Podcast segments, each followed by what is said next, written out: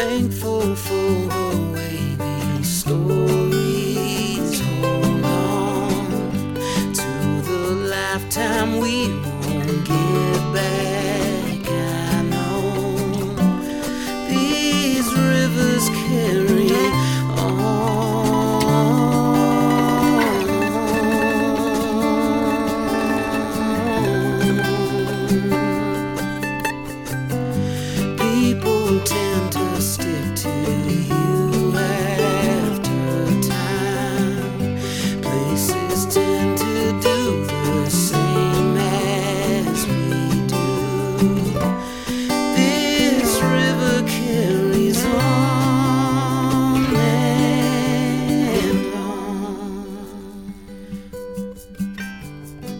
Hello and welcome to Kankakee Podcast, where we talk about the people and places of Kankakee County.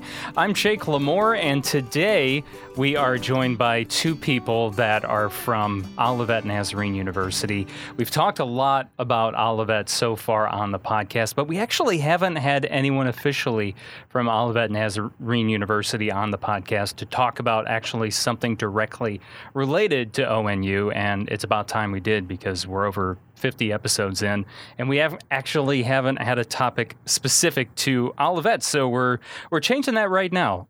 I am pleased to welcome both Jerry Lamont and uh, Steve Case to the podcast. Welcome to both of you. Thanks for having us. Of course.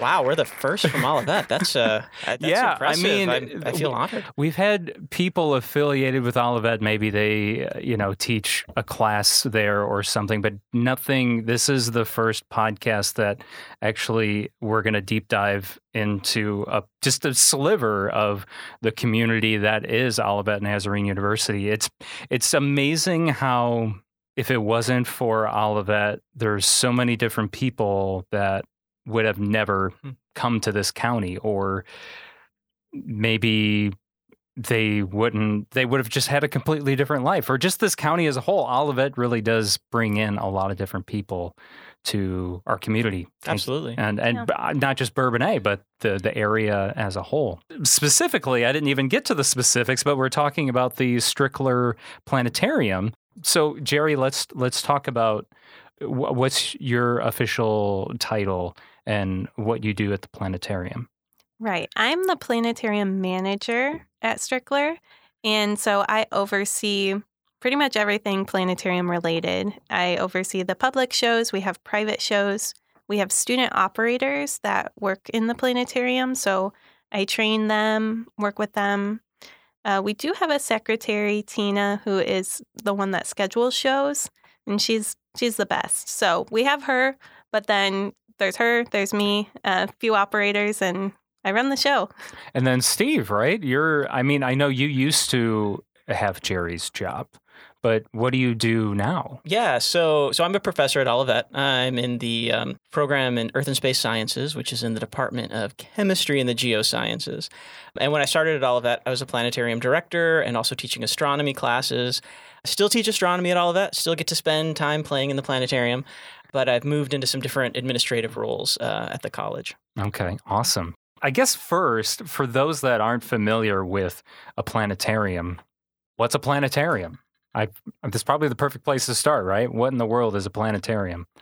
Yeah, uh, I'll take that one. Um, so a planetarium is typically a dome-shaped location uh, where stars can be projected up into the ceiling. You can look at the skies. They started out at, with these projectors where you just see the stars, and they have gone so advanced now. We can fly through the universe. We can look at the galaxy. There's there's so much that we can do in our planetarium, but there's different types of planetariums, different sizes. The one that we have, we seat 50, and it's just a dome dome shaped flat surface planetarium. As a kid, it always seemed big, and Yeah. and I mean, you know, for the size that ONU is, that's not bad. Yeah, it's also just really unique to have a planetarium at all at a school all of that size. That was one of the things that drew me as a student. I grew up going to the planetarium in my hometown, and I wanted I wanted to be at a place like that. I wanted to work at a place like that. And there are just a handful of planetariums in smaller Christian colleges like Olivet. I would imagine uh, they're few and far between. Where where did you both grow up? Are you from the area originally, or did uh, did Olivet bring you?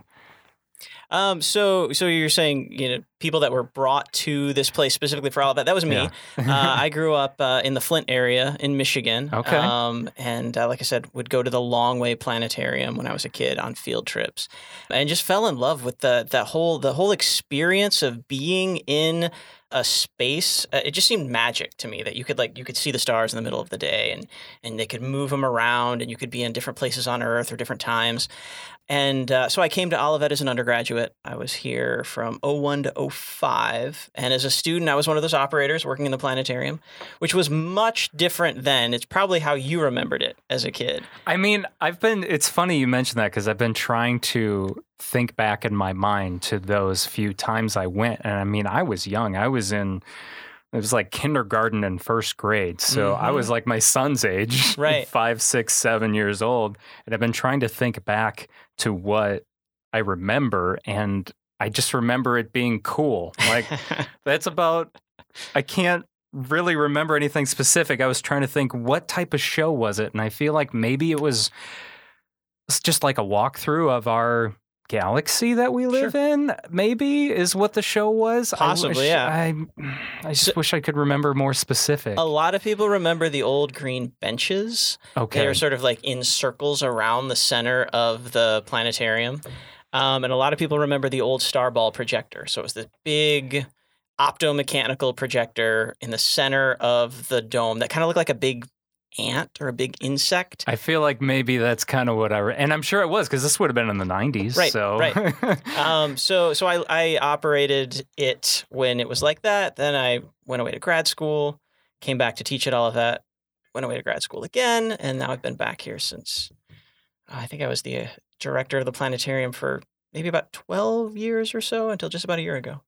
and and so now it's all digitized, right? I mean, it's all, it's not just a a ball with some stars Right. cut out Yes, in it. yeah. When before it was it was the Starball projector, and then you had probably a dozen different slide projectors all around the perimeter to do all the, the special effects. When I came back in 08 for the first time, took over and started teaching, we had just upgraded to a digital planetarium, which, like Jerry was saying, it's it it makes a whole new dimension of what you can do. I tell students we can literally pilot the the planetarium from the Earth's surface to the edge of the known universe, and uh, and it's really amazing. So people that that come that had been there when they were a kid and come back, they're usually kind of blown away.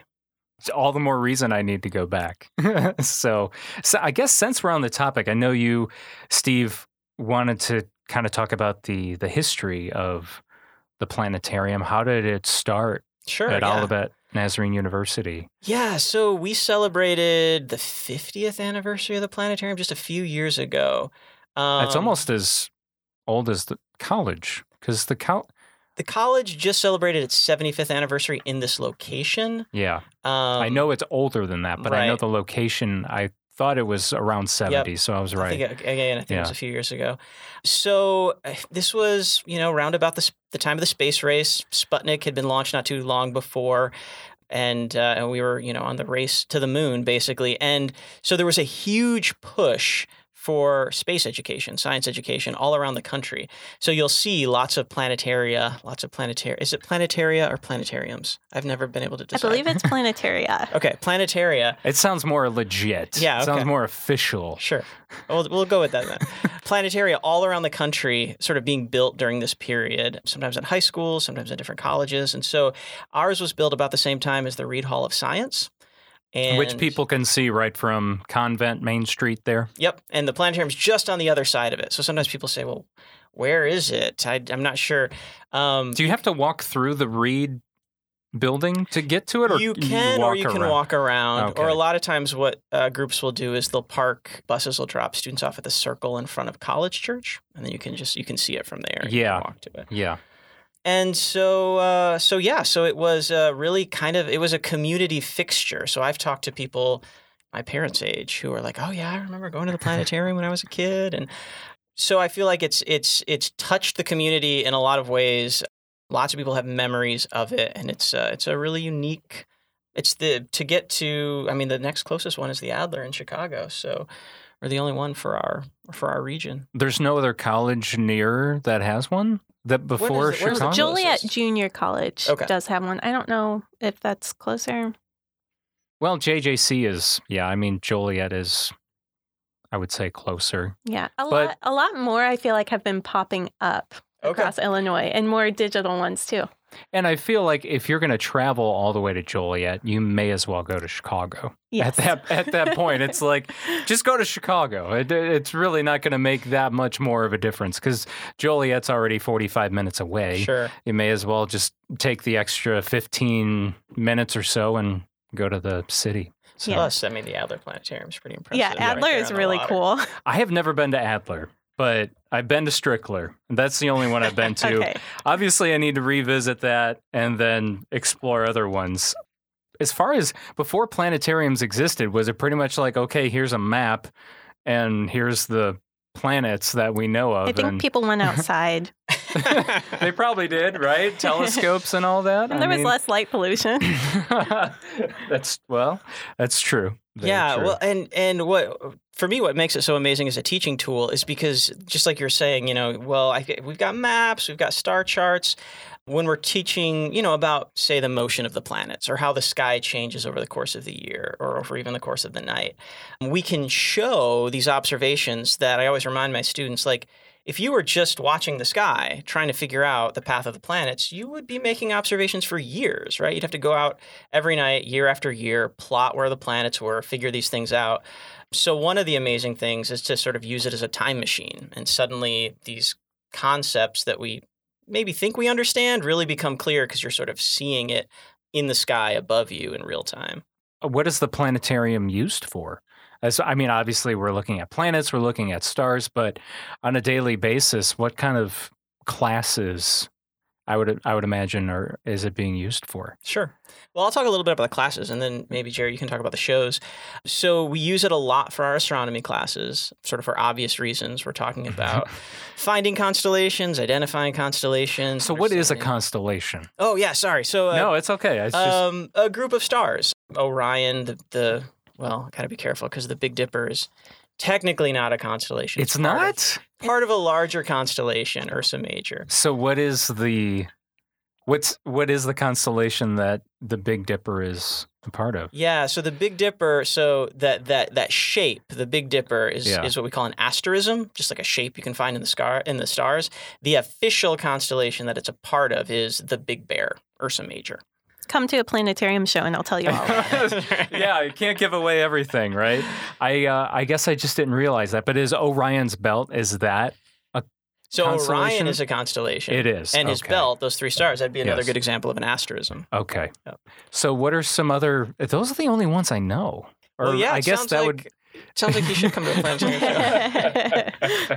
What's another famous one though? I Uh, in the summer A sky right now, and I always I always get it wrong. It's either Scorpio or Scorpius. I always say the wrong one, whichever one it is. The Scorpion. It's uh, it's visible in the summer sky now. That's it. And then we've got the three that make up the summer triangle: Cygnus and Aquila, and Lyra. and Lyra. Yeah, very good. Thanks.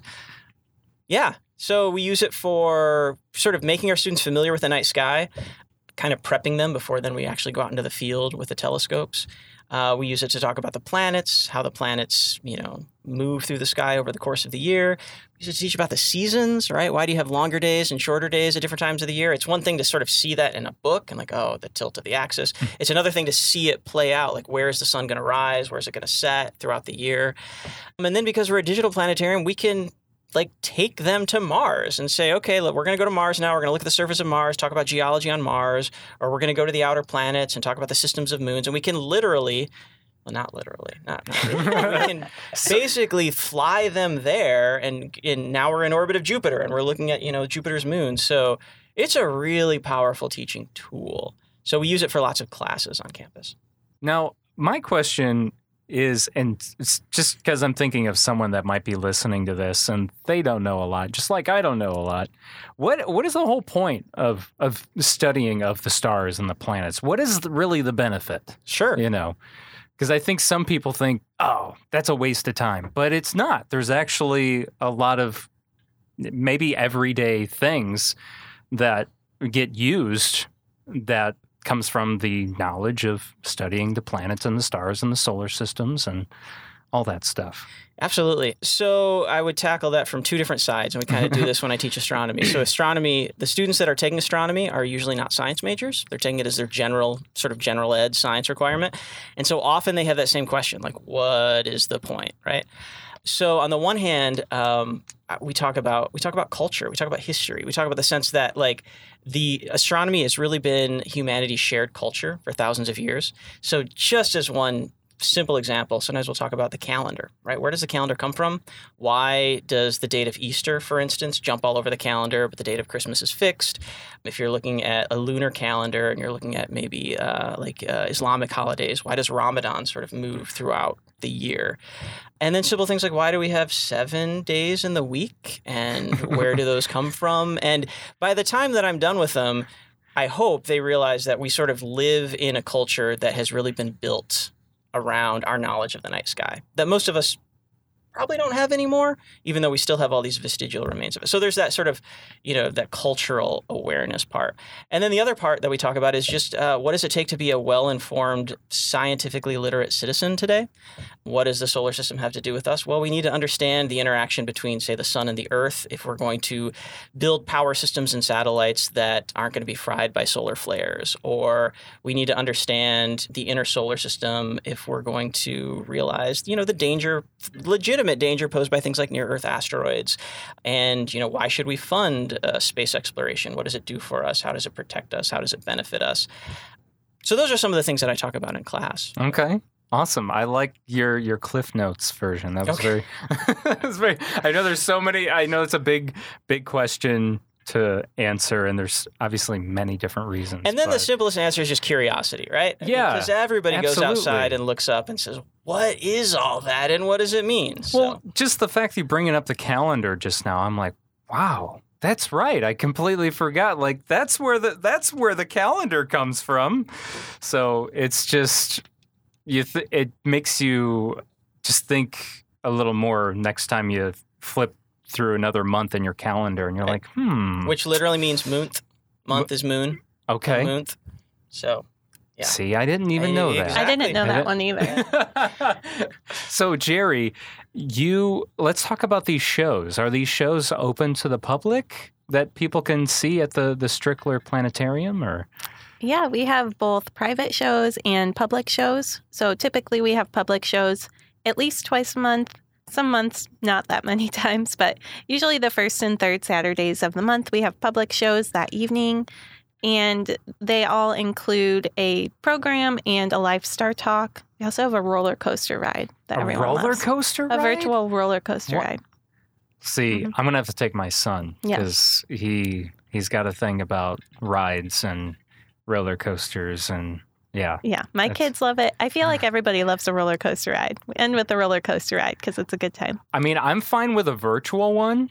I can do that, but not a real one. So I'm all in for for this one. Absolutely. Some people get motion sickness. Y- No, oh, that's true. You still could get motion sickness, couldn't you?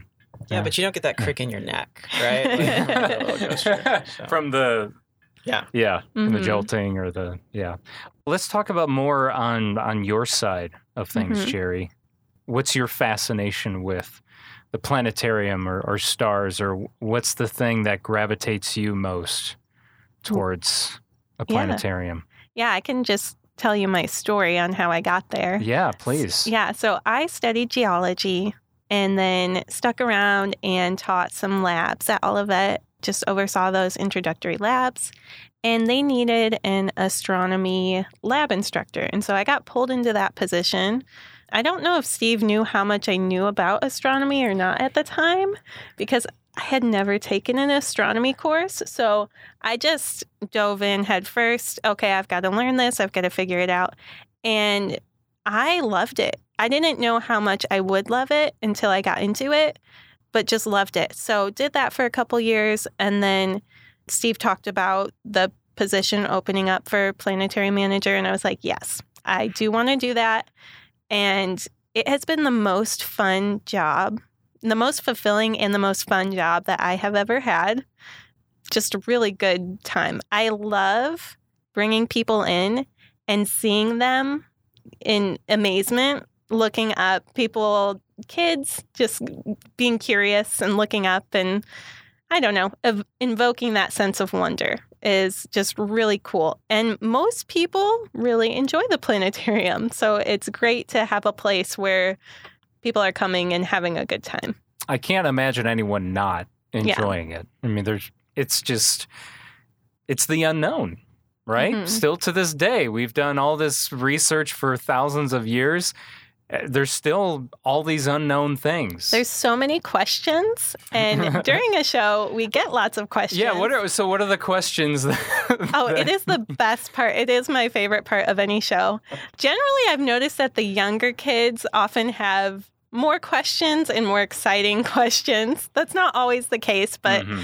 I often get asked, "Oh, do aliens exist?" And so we talk about how or I talk about how we don't have scientific evidence of that, but that doesn't mean that they don't exist. And you know, They're like, sometimes the "Oh." grown-ups are looking around, "Why did you say that?" but it's true. And I'm not going to, you know, squash their curiosity. So that's one question that comes up. I'll get asked how hot the sun is or how big different How things hot are. is so the sun? I don't I- remember. so what I do is I rush over to the computer and get on Google and type those questions in real quick because I don't have those numbers in my head. You don't have. I would think by now you would, I, I right? think Steve knows probably how hot the sun is. Well, it is. depends on what part of the sun you're talking about. Oh, the surface or see, the now core, we're getting so- now we're getting But- technical. But you're absolutely right. I mean, sometimes it's just like, I don't remember that specific number, but here's what we do know, and here's how we would find out. Yeah. So the core is the core of the sun hotter than Yeah, so the core would be on the on the order of millions of degrees, and the surface is on the order of thousands. I don't want to say a number because I'll probably get it wrong. yeah, very hot, but not as hot as the core. Yeah. Do you know the number in Kelvin? Well, it's basically the same at that Oh, scale. okay. because you're only off by about 300. Oh, okay. Kelvin to oh, No, it doesn't matter. What are so you talked about those questions? Black holes. They always want to know about black oh, holes. Oh, yeah, yeah. that's another Yeah. one. Of the Dark energy, dark matter. Yeah. What Dark matter. So explain what is a black hole?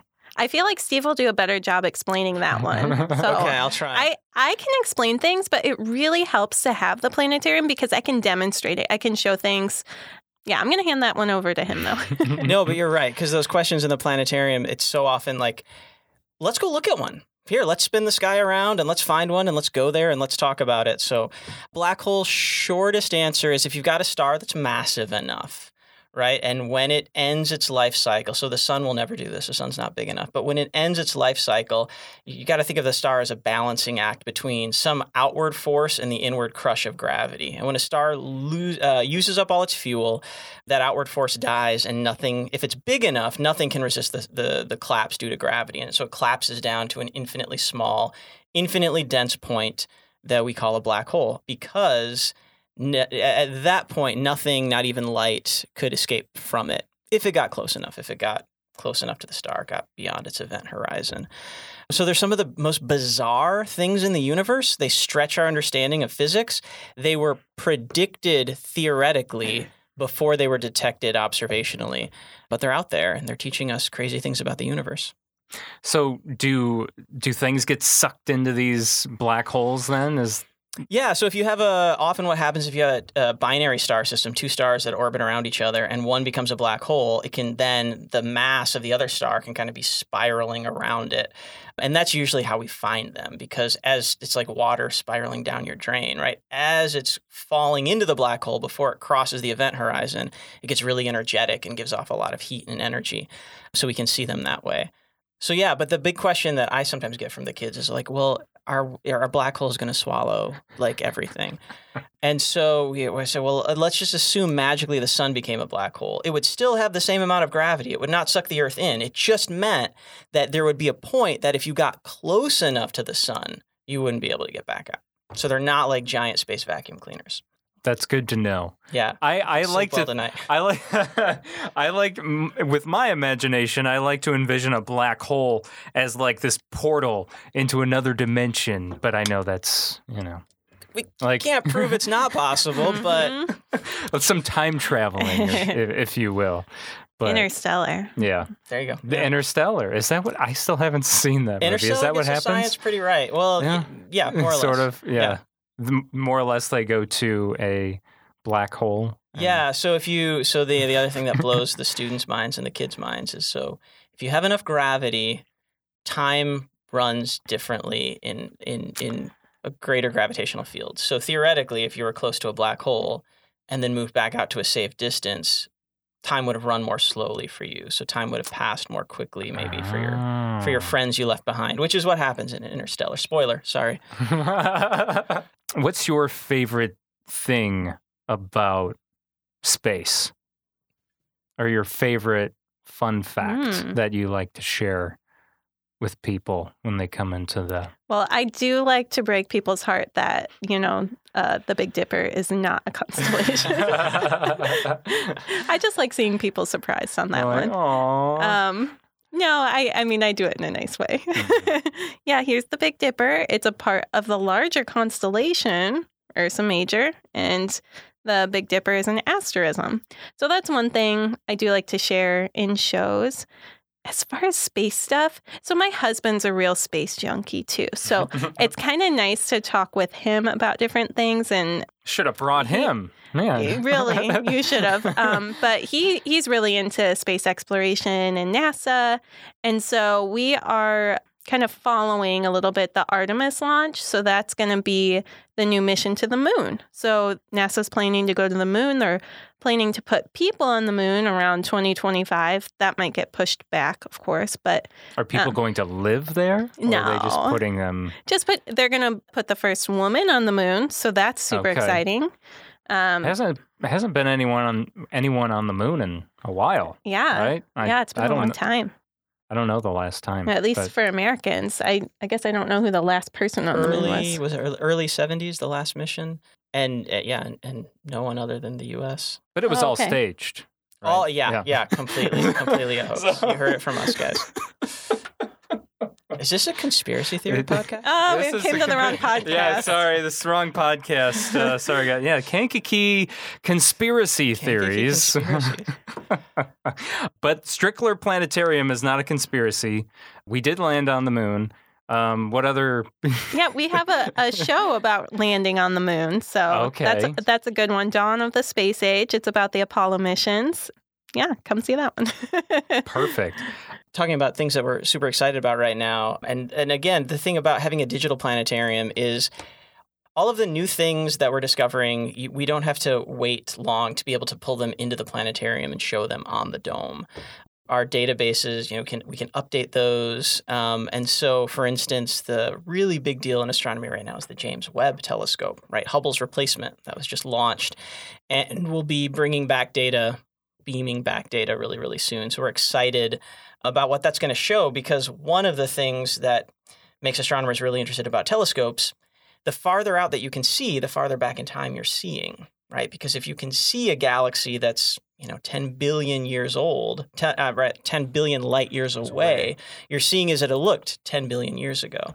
So we're really hoping, for instance, the James Webb gets us some answers about maybe even the process of early galaxy formation. So that's one of the things I'm I'm looking at right now and uh, and really excited about in astronomy. The other thing you talk about too.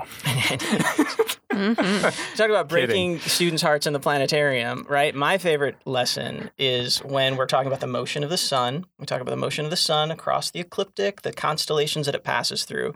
And so those are the signs of the zodiac. So everybody knows their zodiac sign. And so we talk about, you know, what their sign is. And so my favorite part is showing, okay, well, you know, your sign lines up with where, you know, what constellation the sun was in when you were born. And so we'll ask them what their sign is, we'll set the star for or the sky for that date, and then we'll see that their actual zodiac sign is not what they've grown up believing, and their horoscope doesn't actually work for Wow. them. And Yeah, how many t- most of them are off. There's a few that are right. Some of the really big ones, yeah. Yeah. but most of them have shifted over the past couple thousand years. And Yeah, how many people sign up for astronomy thinking it's I think it's astrology? probably more than I want Oh to my know. goodness. so many people think I'm do I do astrology. It just in conversation. I don't know how to correct it. Yeah. Okay. There, there's relations, but at the same time, completely well, different. yeah, there's a lot of relations, especially when they first started a long time ago. I mean, Steve knows more about the history, but when astronomy and astrology, w- you know, first came about, they were interconnected. There wasn't a big separation between the two. It's what a lot of astronomers were doing. Were Mhm. casting horoscopes Yeah. because there was this idea. Well, obviously the sun affects things on the Earth, and the moon affects the tides. So these other lights that move through the sky, surely they should have something to do with things on the Earth. Well, That's actually not the case. but right. We there we go. eventually learned that, and I was like, "Oh, okay. So let's let's you know separate Mhm. let's separate these two a little So, but bit. that's a fun lesson Yeah. because Yeah. students would be like, I, I thought it was a Libra. My whole life I've been a Libra. So you're telling Sorry. me I could come in and say, okay, my sign is a, I'm Gemini, and we could look, and it would be we could set the planetarium for when you were born, and you, the sun probably wouldn't be in Gemini. wow. See, there's a service in there. I feel like I feel like uh, ONU could make a boatload of money. Find out Oh, find out when your right. real what your real sign what- is. find out what your be great. real sign is. Yeah. personalized, personalized. You sessions. think you're a Gemini, but you're not. you know. There, there are a lot of misconceptions when it comes to space. Uh, the motion of the moon, uh, how the moon works, I feel like Yeah, is a how does the moon work? How We know the- it's not cheese. We figure that out by now. Mm-hmm. Or, or even lunar eclipse. So we had a lunar eclipse not too long ago, Yeah. and I showed how a lunar eclipse works, where you've got the sun, then the Earth, and then the moon, and the sun or the Earth is blocking light from the sun to the moon, and people were just so confused. that's how it works. Yes, that's how it works. Oh, and um. Yeah, I guess there's just so many things you can show. Or we ta- we just talked about seasons and changing. So we just had summer solstice a week ago. Yeah, I think actually I think it was a week ago from today. yeah, a week ago from today. So Yeah. the show that weekend, I showed what summer solstice is and where the sun rises on that day, where it sets. And I had an older gentleman come afterwards, and he said. I had no clue what the summer solstice was. Thank you for clearing that up for me. I was like, "You're welcome." yeah, there's just a lot, a lot of misconceptions. Yeah, because there's four solstices, right? Four Two solstices. summer solstice, uh, winter solstice, Solstice. then fall and spring equinox. Equinox. So on okay, the that's what it equinox, you've got equal, you know, day and night, and then the summer solstice, we've got the longest day of the year, and then winter, we've got the shortest. Okay. Is there a is there a separate website for Strickler or Yeah, strickler.olivet.edu. You can link it below. I I can link it. It'll right. It'll be linked in the show notes. It sounds like the sounds like the shows kind of change from almost week to week, Mhm, or yeah, is it every each couple month. weeks? each month we'll do a different that. show. Okay. Yeah, so in August, we'll be doing, a, well, no, July, that third weekend in July, we'll uh, have a show about the eclipse. And then next Do month, we have an eclipse coming up? 2024. We yeah, had solar one. eclipse. We had one sometime. In, 2017? Has it Yeah, been- already been that long? Yeah, It it, was has the been a year my daughter was born. was the yeah, it total was solar eclipse. 2017. So and and in the path of totality. So with the total with a and I remember total solar everyone was. I remember in the news it was like, "Don't look at it with your." You know, everyone was like, "You have to have these protective." Yeah, don't look at the eclipse. sun. People were giving out like protective eyewear. We were at the Yeah. farmers market for months leading up to that. That was felt like. Steve giving out the protective out eyewear. the, the um, eclipse glasses, uh, which became quite the hot commodity. Um, so Yeah. we had the total solar eclipse. The path of totality passed through southern Illinois, and then just a few years from now, 2024, same thing. The path of totality is going to sweep right through the United States and pass through southern Illinois.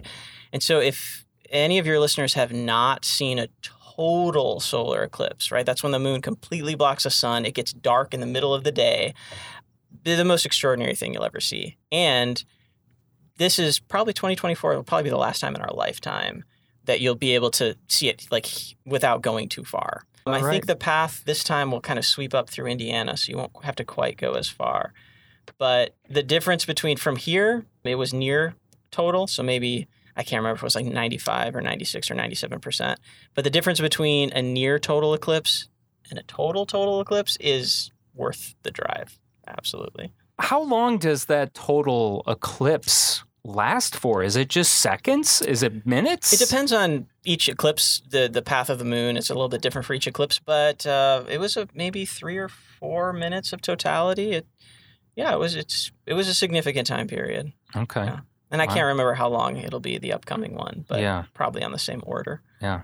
Did you catch the last one from here? Did you rem- look at it? I remember looking at it. I believe. With and I- protective eyewear. With protective eyewear, yes, yes. Um, I'm not going to the eye doctor uh, after this podcast to see about my. Uh, uh, no, um, yeah, I remember seeing it, and I don't remember it having like the obviously the it wasn't a total right. eclipse, Right. but I remember it it looking very strange. So Um, the eclipse show does a great job of talking about what it is, how it works, what to expect. So that's to look forward to. What's going on in the skies this summer, though, Jerry? I was going to ask. I, hmm What if people, if their people are, you know, outside, like I'm not going to go to the planetarium or don't have a chance, but what's Yeah. going on in the night sky? Yeah, so you can still catch planet. The planets are in alignment, so Okay. that's pretty cool. If you wake up early in the morning, I think 4:30 or so, you can go outside and see the planets lined up. All of the naked eye planets are in their order from the sun. And the last time this has happened, I believe, was 2004, December 2004. It's like every 20 years or so. So you've got Mercury, Venus, Mars, Jupiter, Saturn, and they're all lined up. So that's pretty cool. But if you don't want to wake up that early, um, you can go out and you can see the summer triangle. We talked about that. I'm trying to think what else. There's a What's the summer mm-hmm. triangle? so those are the bright stars from the constellations Steve mentioned, Cygnus, Lyra, and Aquila. And so we've got Altair, Deneb, and Vega. They make up the summer triangle. And so right now it's going to be a little bit further to the east in the sky, but then in August or so, it'll be right above, right overhead. So you'll look up and you'll see that triangle. It's pretty easy to spot. I would think so. Yeah. But there's meteor showers in August, beginning of August, end of July, I believe. The can't remember which ones they are. I can't at the moment either. Le- Leonoids, maybe. I don't. No, that's not right. I don't know, but there uh, you can look these things up too. Right. Summer meteor Um, showers are the best. though. yes. Yeah, I'll talk about them in the planetarium show. right. Yeah. Absolutely. And I'll harbor the do- secret of the dates and the names until then. Speaking of secrets, do you have any secrets or tips about? Do you know much about telescopes and how to like properly use them? yes, we if do. because I know so many people. Sometimes they just have these telescopes that have just been laying around in their house for Mhm. who knows how many years, and they think, oh, you know, they listen to this podcast, they're like, I think I got a telescope somewhere in the house. I'm gonna go dig that out. And yeah, so how do you properly use a telescope, Well- especially in this this summer season? First, I'm going to plug the Kankakee Area Stargazers. That is our local group of stargazers. And they will actually offer, usually in December, just open their meetings up to the public and say, you know, or January, and say if you got a telescope and you want to, you want us to help you use it, we can do that. They meet at Strickler usually the first Saturday of every month at 10 a.m. So you can pop into one of those meetings. And I mean, Steve and I are both able to help with telescopes, but I think that would be a great resource and a great place to start if you have a telescope or if you want to join the stargazers and you like looking at the sky. Yeah, they're a great group of guys, people. Yeah, and the other question that we get a lot of time is, well, maybe I'm thinking of buying a telescope. What kind of telescope should I buy? Yeah. And so, yeah, there's there's a lot to be said about that. Usually, Do you um, have to spend a lot of money? Well, you usually kind of get what you pay for. Yeah, that's how it works, right? Yeah. so I tell people like if they're really interested in astronomy, you want something that's not just off the shelf from Walmart because using it will be frustrating and sometimes the most important part of a telescope is the tripod that it's on. yes. If it's if you can't point it and hold it stable, then it's going to be really frustrating to use even if maybe the optics are okay. So um, so yeah, so usually, you know, maybe a, a couple hundred dollars will and and the other thing to think about is do I want a refracting telescope, the kind probably that you would get off the shelf at Walmart that uses lenses, or do I want a telescope that uses mirrors, a reflecting telescope? And often, if you're just kind of getting started, but you don't want to spend maybe thousands of dollars, usually a reflecting telescope is the way to go. Or a pair of binoculars. That works too. Binoculars can help with a lot. You can see some details on the planets, you can see some galaxies, you can see some nebula. Binoculars are great, especially Okay. for a beginner, and they're easy.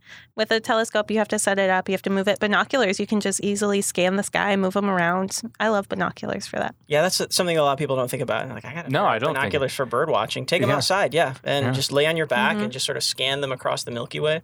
Yeah. Okay. Yeah, I never would have thought about that either. That's good to know. Anything else?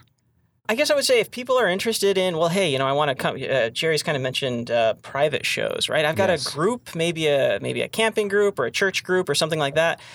We are open to scheduling those shows pretty much whenever. So uh, you go to the website there, you can fill out a reservation uh, request form, and even along the lines of, well, I I really want to bring a group. Maybe we're working on a Boy Scout badge, and we want to talk about these specific constellations right? We're happy to use the planetarium as a teaching tool and sort of cater to your group's interests or, or, or what you're looking for. Yeah, cater to the community. So Yep. it's a good thing to know that something like that is open to the community. I think a lot of times the ones, those of us that aren't intertwined into Olivet in some shape or form, don't really think of it in that way. We just think, oh, that's Olivet Nazarene University. You know, you go there for school, and Right. that's that's it. So And we get lots of teachers bringing classes. We get field trips like, Mhm. like I would you were imagine, saying. yeah, Um, and so again, there maybe it's a teacher that has never been, and they're like, "Well, I've, I've got a lesson on astronomy for fifth graders." Well, like what? What you know? Tell us that, and we can work with that, and you know, you can bring your class for a field trip. Yeah, Awesome. I'm trying to work on creating shows that are catered to each grade level and what they would talk about. Um, but that's a work in progress. yeah. I would like to get everybody into the planetarium. I think everybody should experience it at least once in their life. It's just too fun. Absolutely. Jerry and Steve, thank you both so much. Thank for, you. Yeah, for being on and and uh, everyone go support the planetarium, Strickler Planetarium at ONU. It's always it's never cloudy in the planet. no, clear skies. Right. Always clear fo- clear forecast tonight. Awesome. Thank you again. Thank, Thank you. you.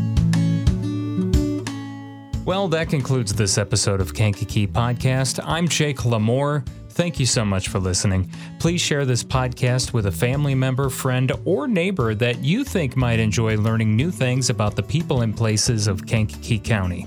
Also, a special thank you to our patrons for helping make this episode possible, including Karen Bishop, James Reardon, Jake Lee, Jesse Arsenal, Dave Barron, Daryl Damper, Samantha Rocknowski, Lake Iverson, Travis Garcia, Jane Bostwick, Don Harrison, Simon Topless, Scott Wright, Carrie O'Connell, Jamie Race, Joanne Barry, Anthony Vicelli, Eric Olson, Dan DeBoard, Jeff and Rosa Carroll, Teague Dreenan, Sandy and Steve Twait, and Rose Lucky.